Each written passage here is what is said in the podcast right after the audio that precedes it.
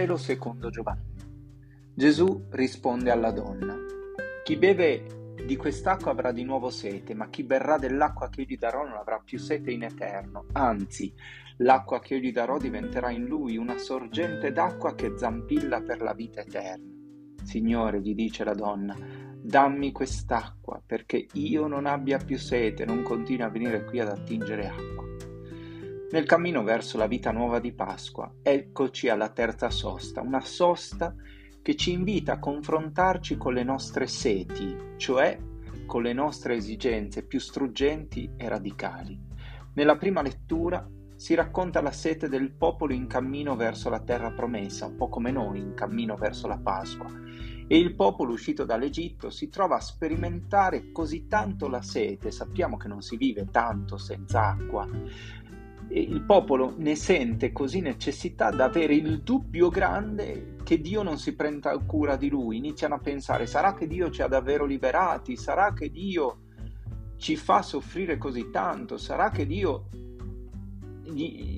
è interessato davvero a noi? Sarà che non ci siamo ingannati? Ed ecco che Massa e Meriba diventano l'icona del grande dubbio. Sappiamo, Mosè risolve l'inghippo con il bastone che fa scendere acqua dalla roccia, ma il dubbio entrerà e serpeggerà tra il popolo, tanto che il Salmo ci invita a non chiudere il cuore davanti alle necessità, cioè le necessità non sono il segno dell'assenza di Dio, tutt'altro possiamo sperimentare nelle necessità, come ci ricorda questa preghiera del Salmo, che Dio è nostro pastore ci conduce e poi con Paolo nella seconda lettura che la speranza non delude, cioè nel cammino verso la Pasqua siamo animati da una speranza e Dio che ci ama non ci delude. Arriviamo al Vangelo.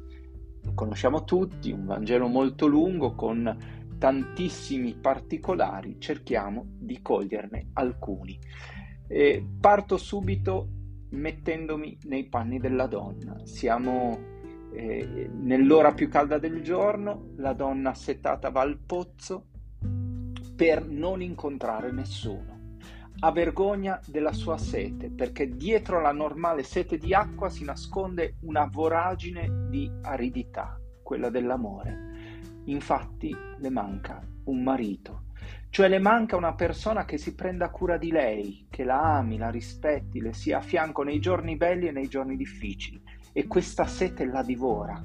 Infatti ha avuto cinque mariti e l'attuale, il sesto, che è il numero dell'incompiutezza, non è il suo vero marito. Attenzione, noi leggiamo questi numeri con il sospetto che questa donna sia un po' facilotta, ma in, in verità bisognerebbe leggere questo, questi numeri con la compassione di chi ascolta il grido muto di una donna che è continuamente abbandonata. Nessuno infatti vuole restare con lei, tutti la lasciano perché forse nessuno accetta di condividere le sue seti, le sue grandi domande. E quando lei arriva a Gesù,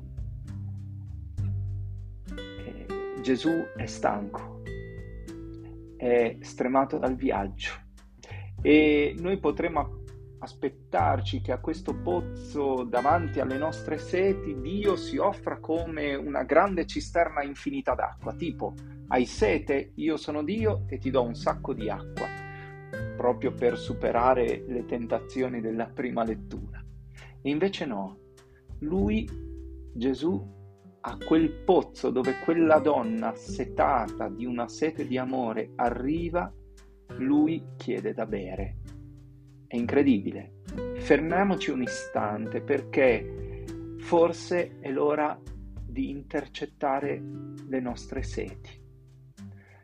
C'è un Dio che non ci propone di risolverci subito la sete, ma ci dice davanti alla mia sete ho sete ho sete della tua sete, dammi da bere.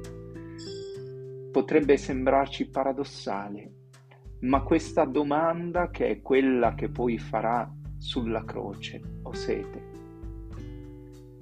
è un invito grandissimo a non mettere da parte le nostre seti, a non cancellarle, nasconderle, a abbellirle, perché noi cristiani non possiamo avere seti di amore, eh, alle volte ce ne vergogniamo, invece no, qual è la mia sete? Quella che grida, tanto c'è e anche se la nascondo, la sete opera in me e quindi in questo giorno che è eh, la terza tappa del nostro cammino verso la Pasqua siamo davvero invitati a chiederci qual è la mia sete, la tua sete.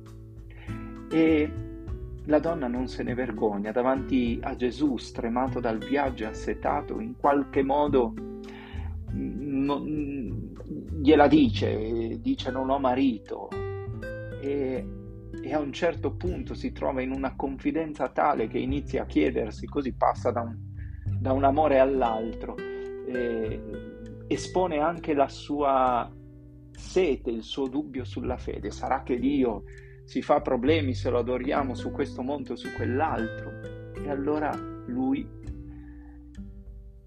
entra in quella terra arida e, ripeto, non risolve dando acqua dall'esterno, ma aiuta la donna, e qui secondo me Gesù è davvero geniale, a ritrovare l'acqua nella sua sete.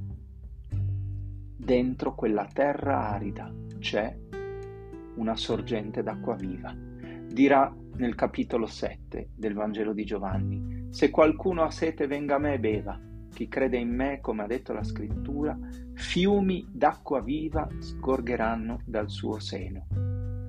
La donna infatti non berrà, lascerà lì il suo, il suo secchio e andrà a, ad annunciare di aver trovato un uomo speciale. Attenzione, non dice di aver trovato tutte le risposte, meno male.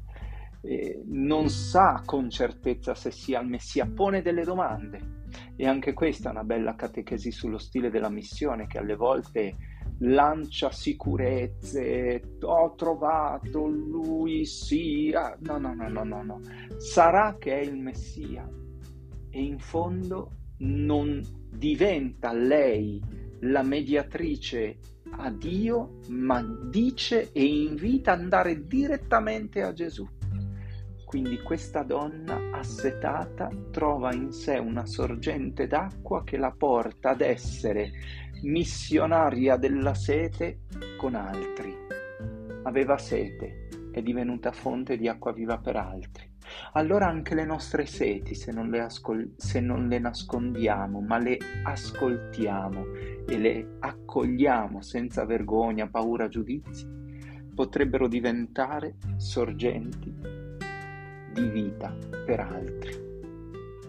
Preghiamo insieme, chiedendo al Signore che al profeta Ezechiele ha fatto vedere scorrere copiosa l'acqua dal Tempio, quell'acqua che portava vita nella profezia di Ezechiele al capitolo 47. Chiediamo a Lui che mettiamo a servizio le nostre seti e diventiamo una piccola goccia nel fiume della misericordia di Dio per il mondo. Buona domenica.